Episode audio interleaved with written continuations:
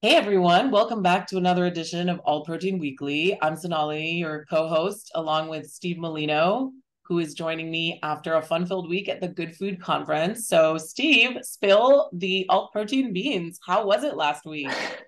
it was it was good. It was uh, I think you called it the what was it, the alt protein prom. So it definitely it felt like that. It was it was like basically anyone and everyone who is within alt protein from investors to nonprofits to startups to regulatory bodies it was it was it was cool. Um, i think the big there were a few big takeaways for me but i think for like the, the ones that stood out are are one and i'm really excited about this one is i kind of was nervous going in. I'm not going to lie i was kind of nervous going in because i've been seeing data for however long that are showing that some things in certain verticals within alt protein are not living up to what we expected them to be, right?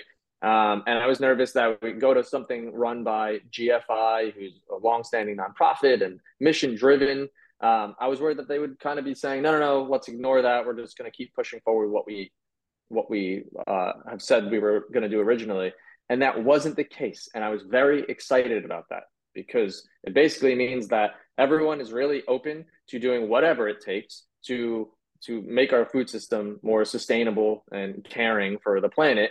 And uh, they're open to saying okay our initial hypotheses on some things some were working some weren't.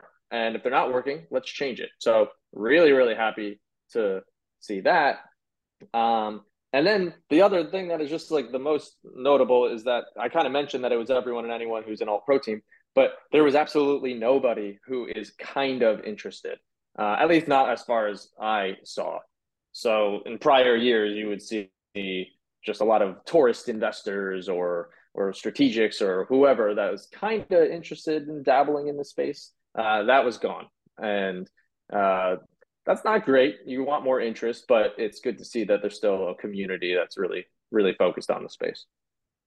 Oh, interesting. So basically, the generalists and the tourists have left the building, and it's really just yeah. the, the diehard committed folks. Yeah, which is it's good that it's still that the diehards are still there. Um, and I'm sure I didn't talk to all what I don't know. There's like a thousand plus people. I didn't talk to every single one of them, even though it felt like I did. Uh, I'm sure there were some people that were generalists or, or whatever, but uh, it, it it really felt more like what you said, like the alt protein prom versus uh, versus having a lot of outsiders there. So that that was that was very obvious to me. So two follow ups for you. And by the way, everyone, Steve has a great post on LinkedIn where he shared his takeaways. But I have two follow ups really quickly. One is, was there more of a focus on consumers and kind of what they want and what they're looking for and why there's a mismatch between what's on the shelf and consumer you know behavior. And two was there a focus on you know making that food and climate connection more clear? Th- those are good questions. On the on the first one i would say there wasn't enough of a focus on consumers the way that i would have wanted. There I think what was good is they there was a very obvious call out that we need to understand consumers better, what they want, and consumer even just bucketing consumers into this one big bucket doesn't make any sense. So um, like that was obvious, and everyone was very clear on we need to do better at understanding which products are good for which people or which approaches are good for for which consumers right? Like it doesn't always have to be a, a branded product.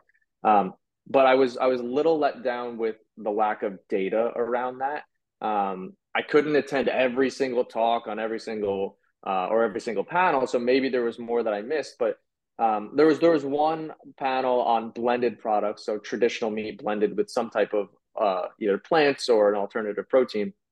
And there was a guy there who I forget his name right now, but from ADM, who actually did give, give some good consumer insights on the different types of flexitarians and what those different types actually want to see with a blended product, but that's a very specific topic. Um, so I appreciated that, but I, I, would have liked to see more of that. But either way, people are looking into it.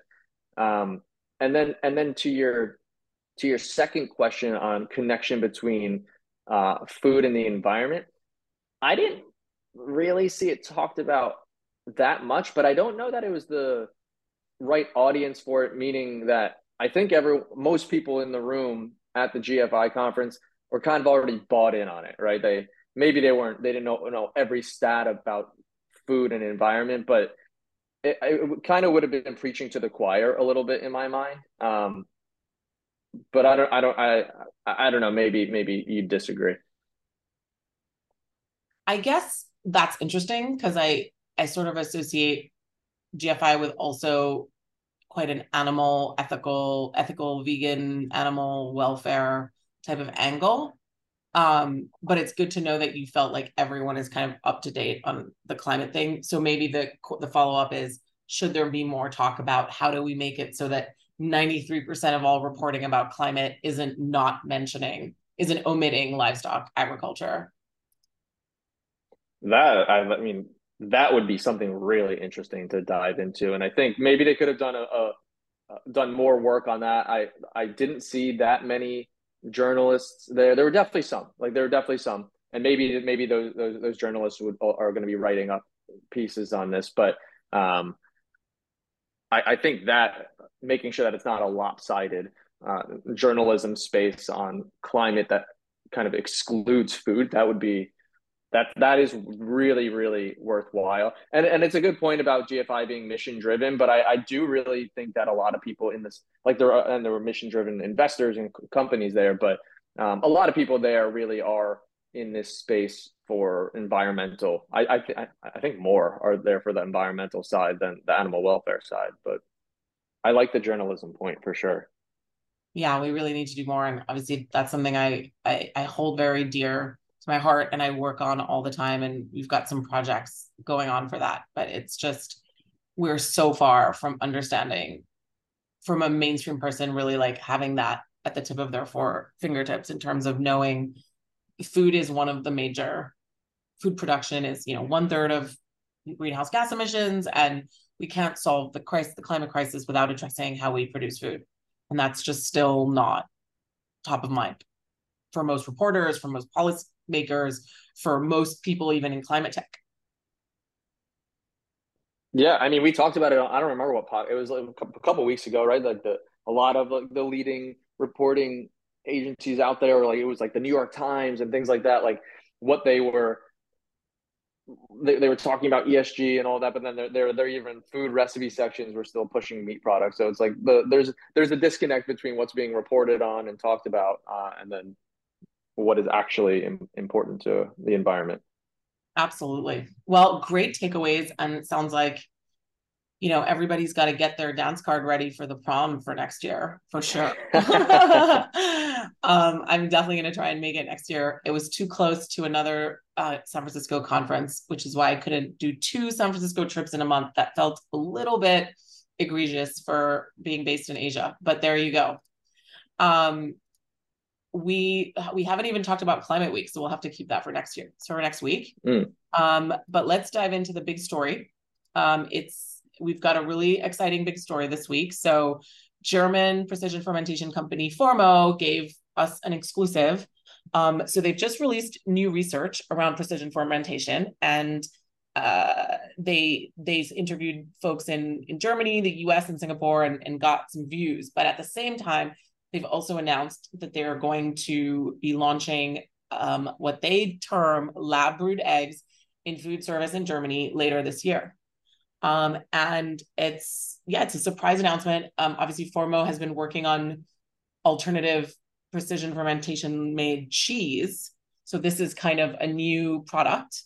Um, there are very few precision fermentation egg alternatives on the either on the market or or just in general and companies working on it, right? We've got like the Every company in the US, we've got um, Onego Bio in Europe. Um, I think is there even another one? So so yeah, so it's a it's a big story. Um, and uh, I've definitely um, fielded a lot of questions about the story already today.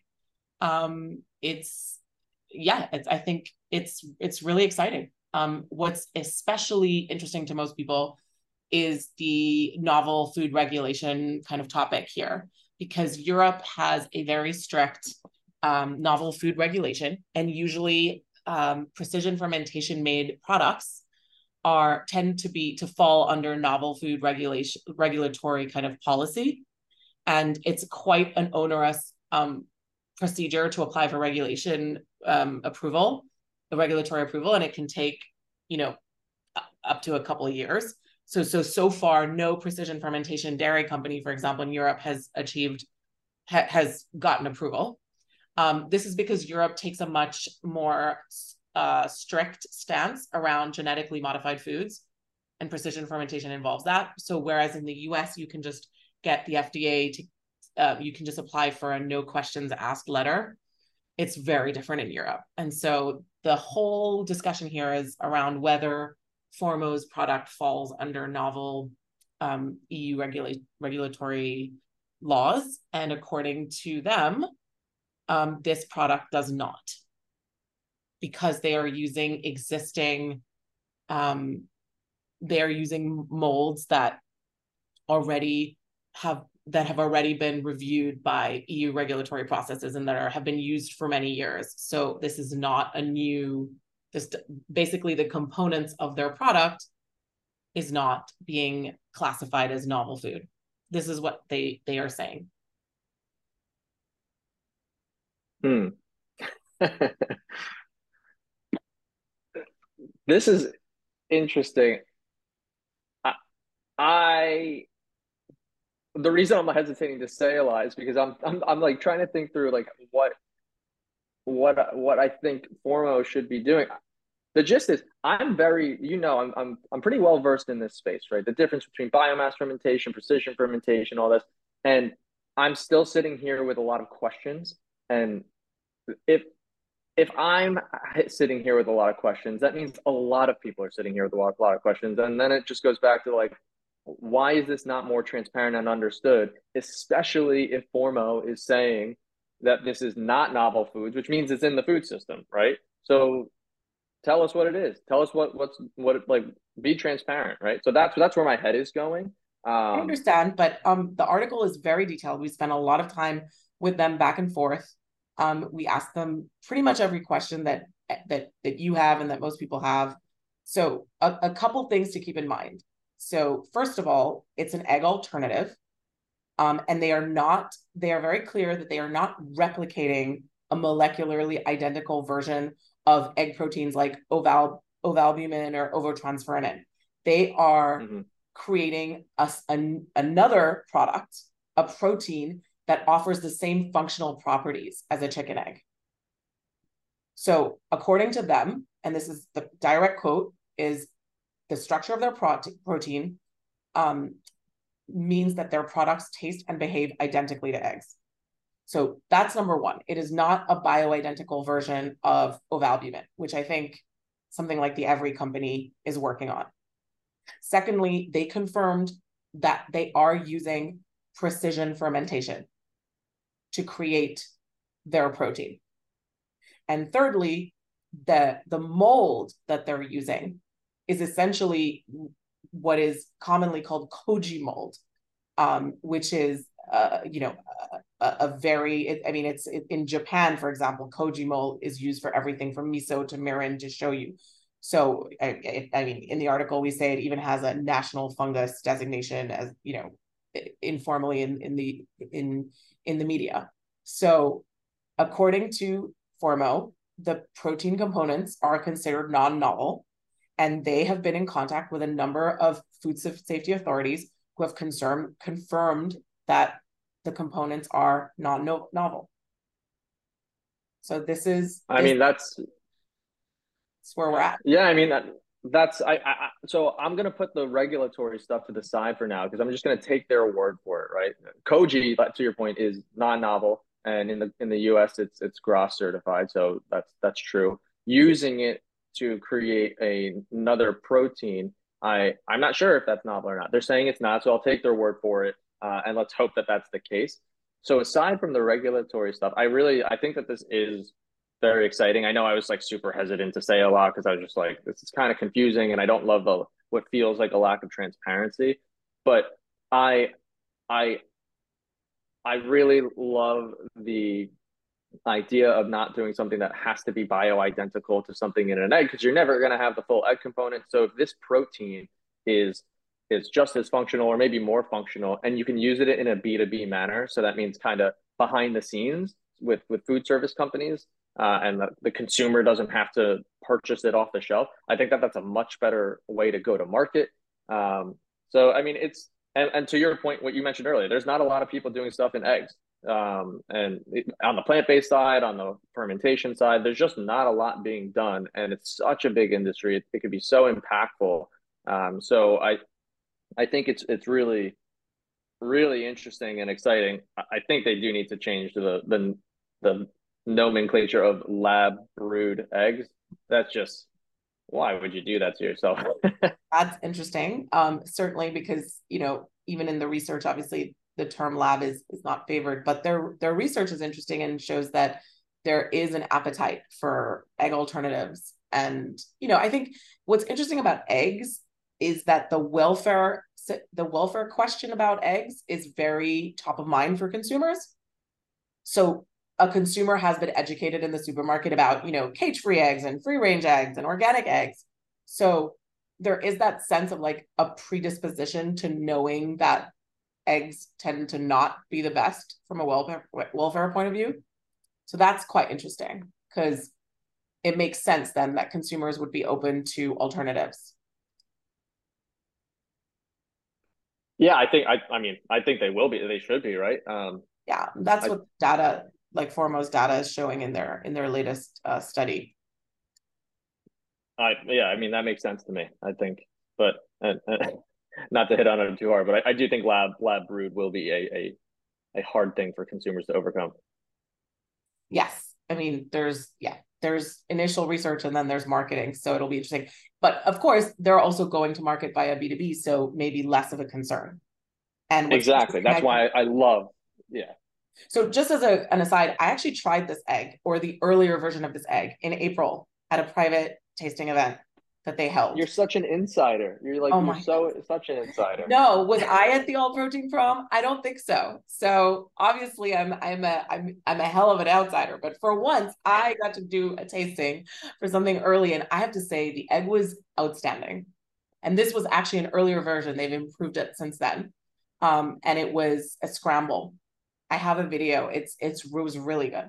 So um, I did taste it and I I think it's great and I think it was very it felt very egg like and I think it was very good in terms of I could see the format being quite flexible for different use cases and I tried it in a custard I tried it in a scrambled egg I tried it omelet as a, like a little omelet. It and it was yeah I really liked it especially in the no I mean part. that's so exciting yeah so i mean formo you know go team like i hope i hope they're able to get this to market and and it's a yeah i think that it could be a really big moment um for the industry and just advancing you know progress here.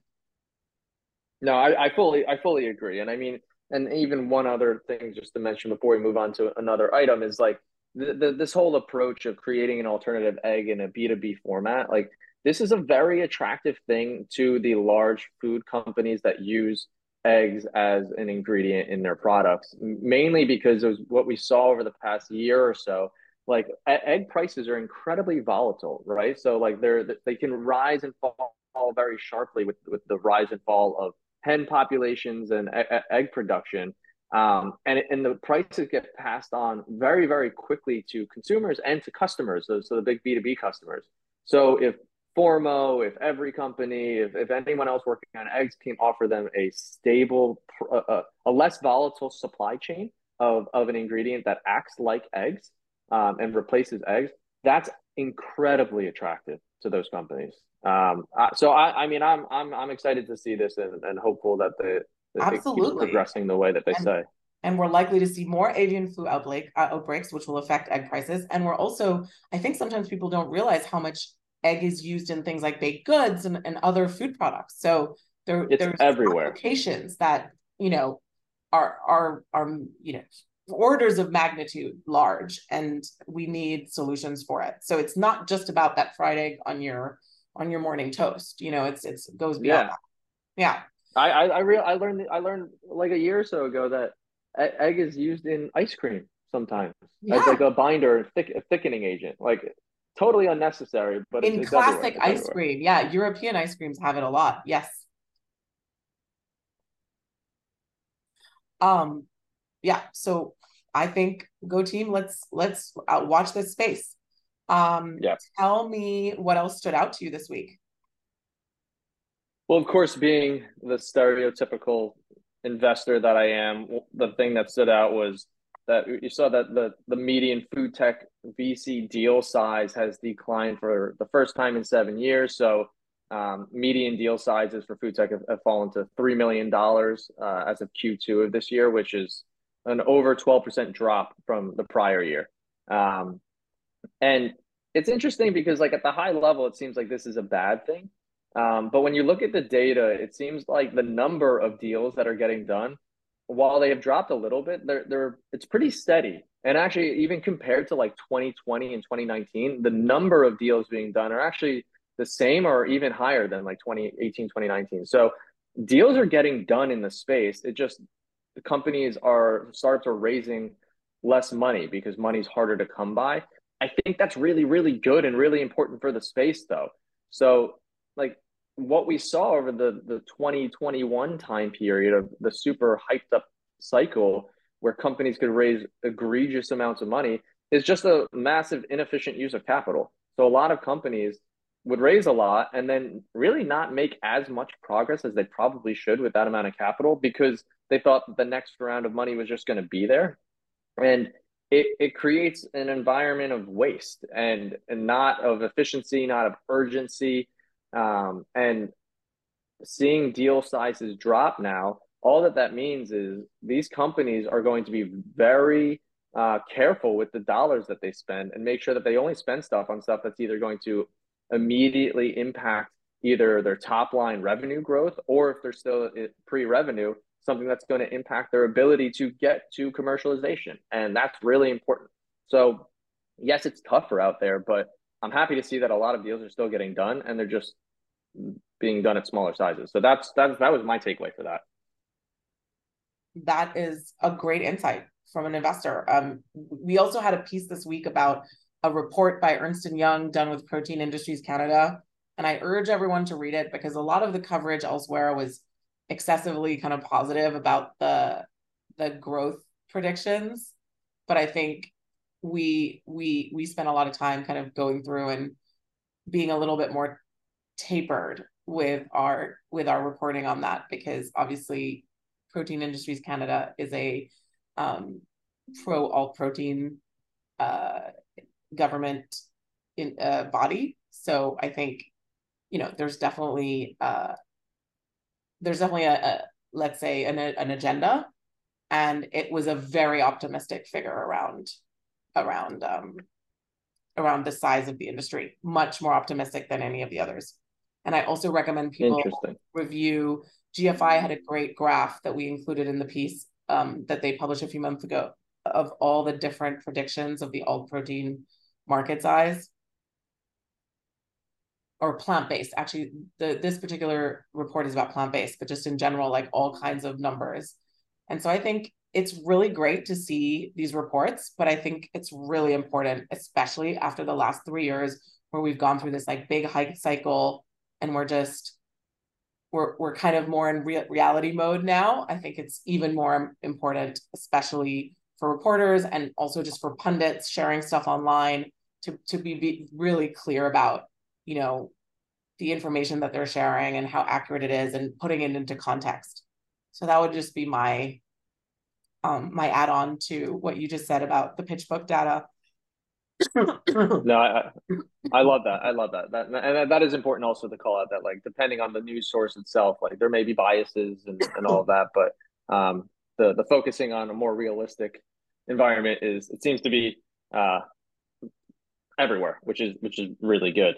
Um, but but for you, what's that out in the the newsletter this week? Um, this is as we say in French, this is like my coup de coeur, which is like my crush for for in the in the alternative food future food space. I'm just a huge fan of upcycling startups. and startups that are valorizing waste side streams. Food waste is, you know, probably the second biggest issue in food after livestock agriculture. We one third of all food produced is is wasted globally. In Asia, it's over fifty percent.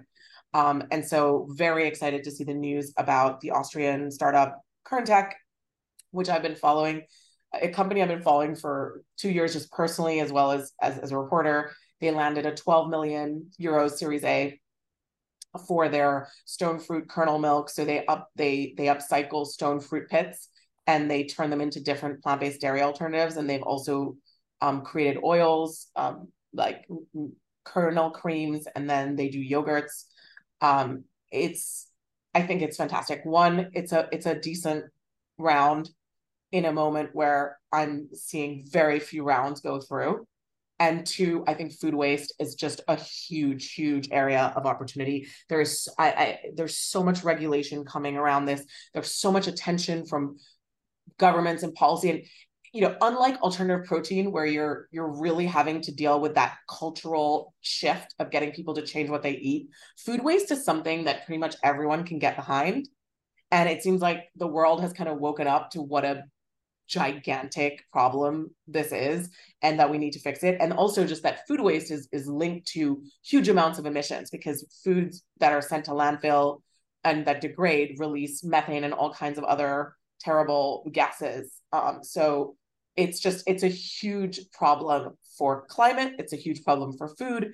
And big companies are more and more being put under the spotlight and being told you actually have to account for your food waste and so the idea that you can, you know, valorize your food waste stream and sell it or to a company like Kern Tec is is very interesting. So yes, this is more of like a a crush. I upcycling food startups are what are like my favorites right now.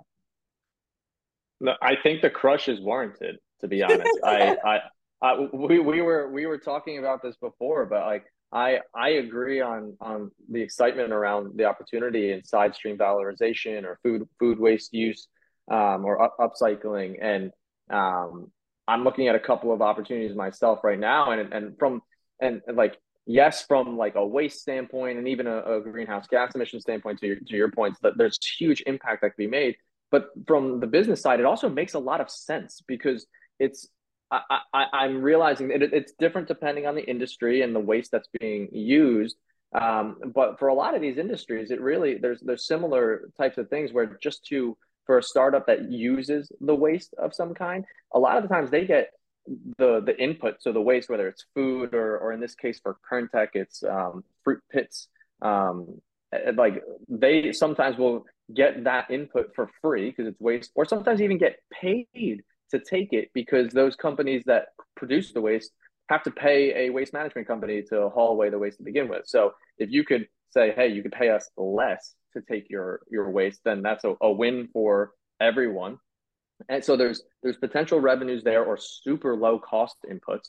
And then if you can produce whatever the output is with that waste in an economical way and produce something that's desired, then it's just the economics of the whole business model are really, really attractive. And then from the marketing standpoint, like what a home run, right? You get to say we produce something you want and it's super green or however you want to market it. Um, you can create so many different marketing strategies around it, but it's really just an attractive uh, value proposition for the supply chain and for consumers. I love it. Yeah. I've got only positive things to say. So go team, go Kern Tec. Really awesome round and really good news. Um, I agree. And and then just to how do we round it? What's, it off, what's our positive? Well, that was very positive, but how do we round it off? It's been a very positive week. I like positive week. Positive weeks are good. Formo's making eggs. Kern Tec is is upcycling food waste, and uh, this is this is good.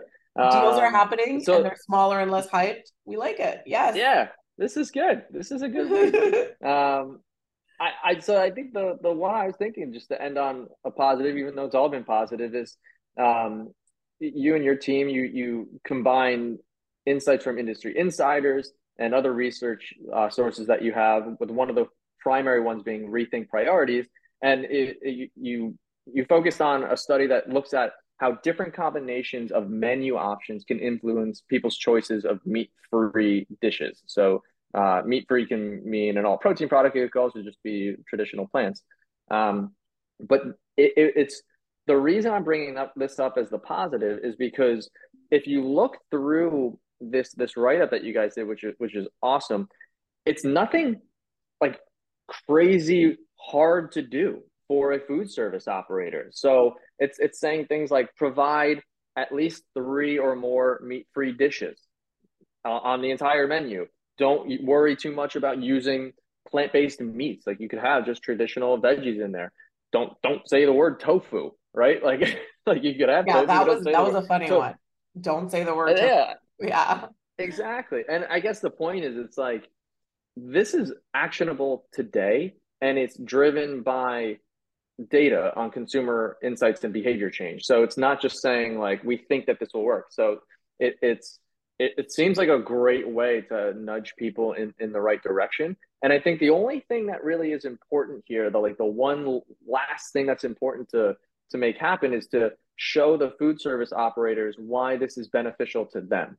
Because I think somewhere somewhere in your piece it mentions how operators can be a little nervous to to change something. So because if something's working, why change it?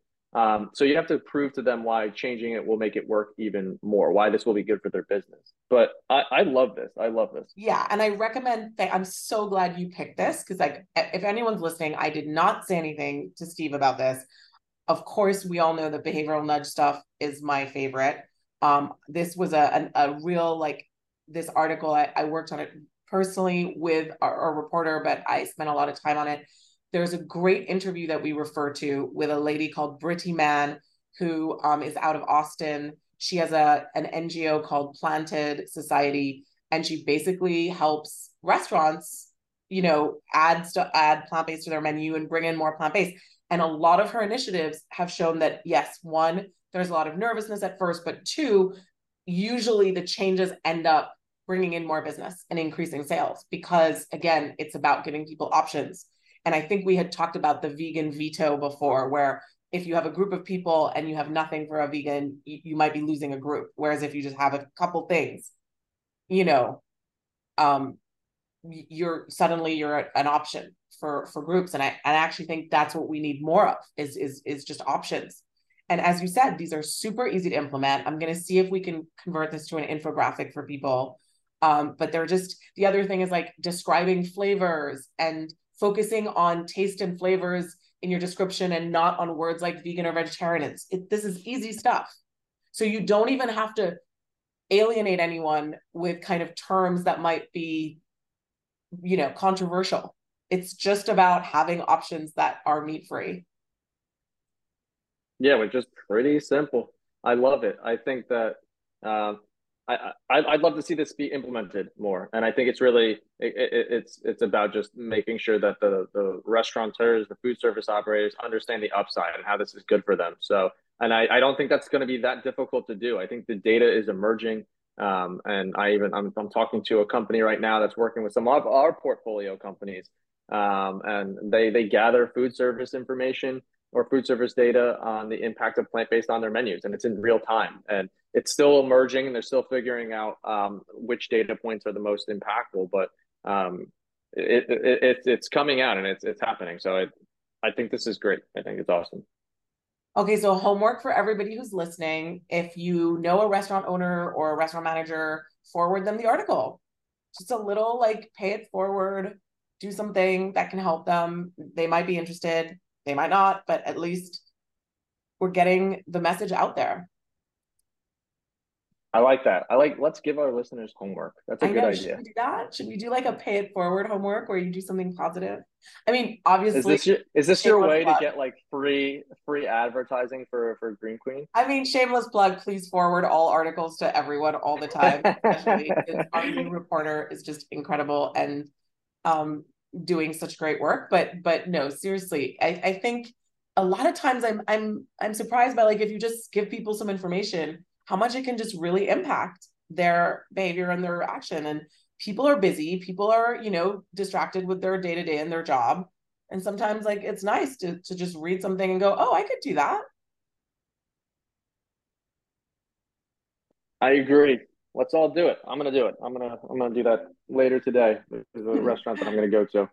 Awesome. Well, thanks so much again, Steve. Um, what would I do without our Wednesday or Thursday chats? Um, so great. I don't know. See you next week for another edition. Okay, wait a minute. Is this the week you finally go to Shake Shack? I will not rest until you give me that. That, that so, review. So this is so you're gonna be bummed out. I forgot about this. I forgot to update you on this. I was supposed to go last Friday and I couldn't go.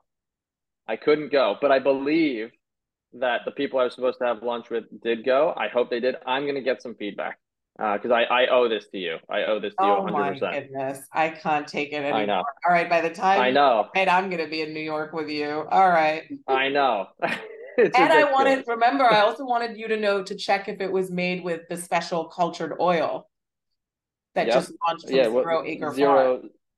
Yeah, Zero, uh, which I've had the oil before and it's awesome. It's really, really good. But yeah. I, I, do need to check. Yeah. I have some in my pantry. It's very cool. It's very. Oh, very look cool. at you.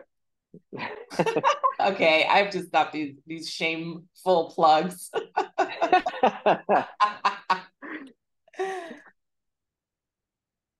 All right. Well, we will we will catch up again next week, and I'm looking forward to it. Can't wait. All the best. All right. See everybody next week.